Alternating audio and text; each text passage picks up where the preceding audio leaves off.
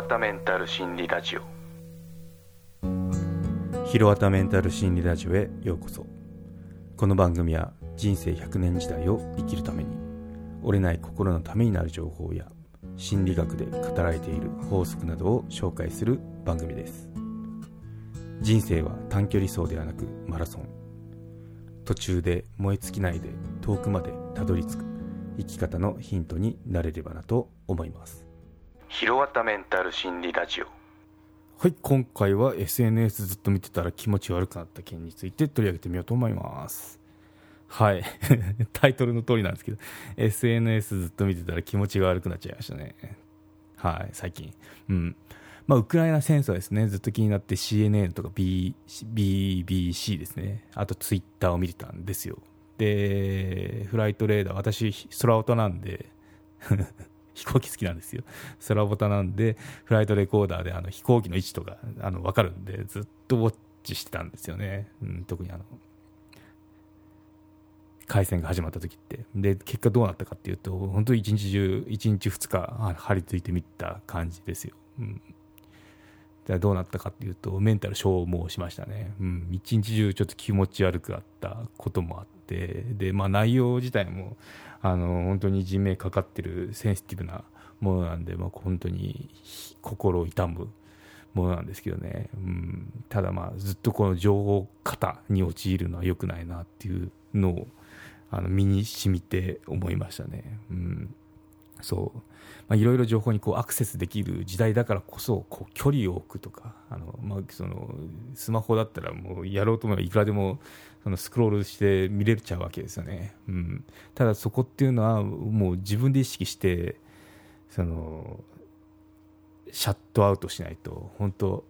メンタルに来るんだなっていうのを初めて私 SNS 疲れっていうのを経験しましたね。はい、うん。そう。まあ、このスクロールっていうのが実は中毒性があると言われてますね。うん。まあ、どういったことかっていうと、まあ、なんかあの中スクロール自体も中毒性があるしあとこの SNS っていうのも中毒性があるのが言われてて、まあ、どういったことかっていうと結構あの SNS っていろんなこうランダムに情報ってきません？そう。ツイッターとか、まあ、フェイスブックでもそうだと思うんですけど、うん、って時になんかこう予定調和でこれ来るようだったらまあもう見ないでいいかなってなんですけど、まあ、いきなりこう違うトピックあれもこれ持ってきた時ってやっぱ気になって見ちゃおうとするじゃないですか。そこがあのやっぱ癖になって中毒性があるんだろうなって思いますね。うん。そう。何が次来るか分かんないから、まあ、ついついチェックするものなんですよっていうことが語られてましたね。うん。そう。で本当にまあ、そこまでこうへこんだわけではないんですけど、まあ、ちょっとこうなんか頭痛いなぐらいになったんですよね。うん、でじゃあどうしたかっていうと、まあ、もう見てもしょうがないよねっていうのでで我に返って距離を置いたっていう感じで対処しましたね。うん、そうやっぱずっとチェックしちゃい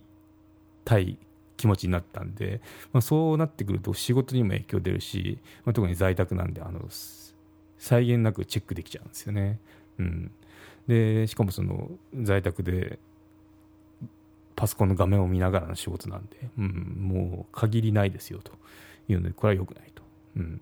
でまあ、日常生活に支障がないレベルだったら全然あの健全なんですけど、まあ、もう本当に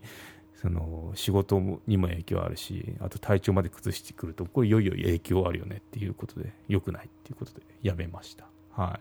で、まあ、そこで気づいたのが、まあ、デジタルデトデジタル言えてないし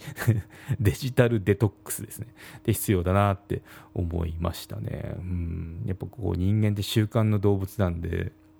ついついこういつもと同じことや今まで慣れたことをしがちじゃないですか。で私の場合ってネットで調べ物するって結構あのコンフォートゾーンドスライドストライクなんですよね。そう。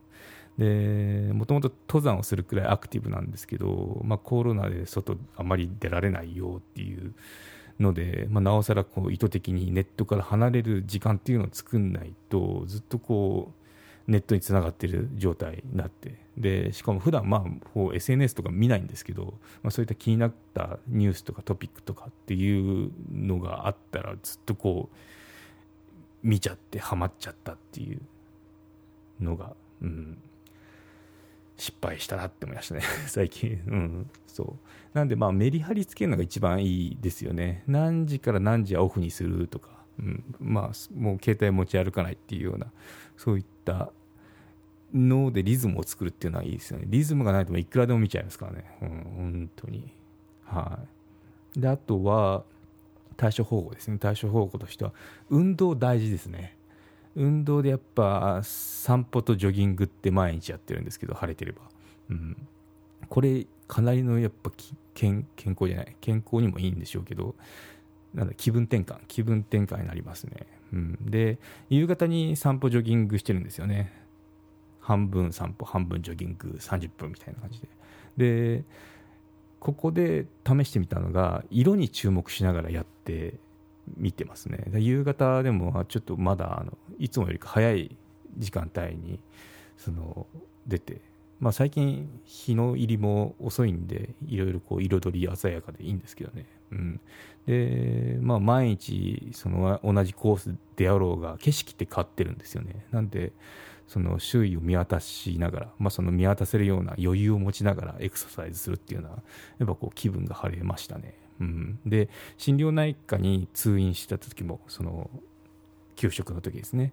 の時もカウンセラーから言われたのが、まあ、色を意識して、まあ、散歩とかしてみてくださいということで。でここでちょっとあの思い出してその色を意識しながら、まあ、そのエクササイズエクササイズをしたんですけどカミカミやん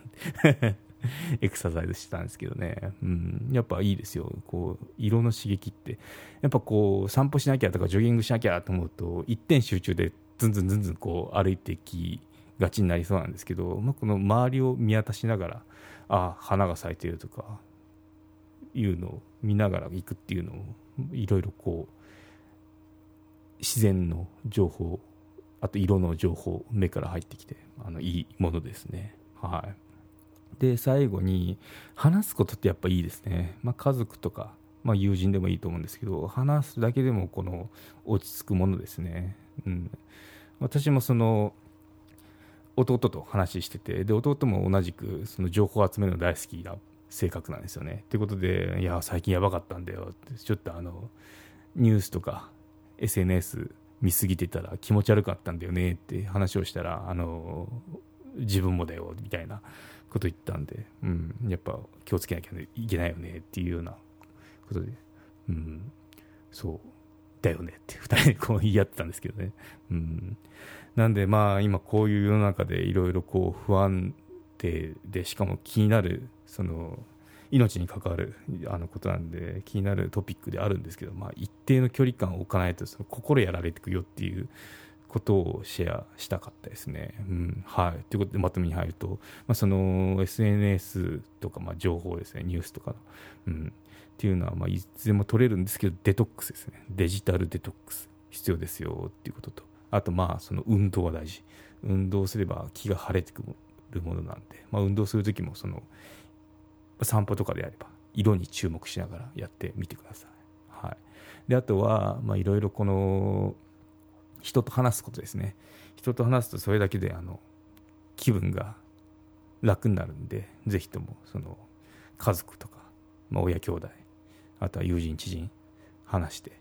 みるのっていうのもいいですね、うん、やっぱこう人と関わり合って人間って生かされてるんだなって思いますね。はい。はい。ということで今回は以上となります。よろしければ高評価コメントをいただけたら励みになります。番組の登録がまだの方は登録よろしくお願いいたします。ではまた。有料チャンネルのご案内をいたします。有料版チャンネル「ひろわたメンタル心理ラジオプレミアム」を Apple Podcast で配信中。有料会員はエピソード全編を聞くことができます。また有料会員のみのエピソードも用意しております。ご登録して応援いただけると励みになりますのでどうぞよろしくお願いいたします。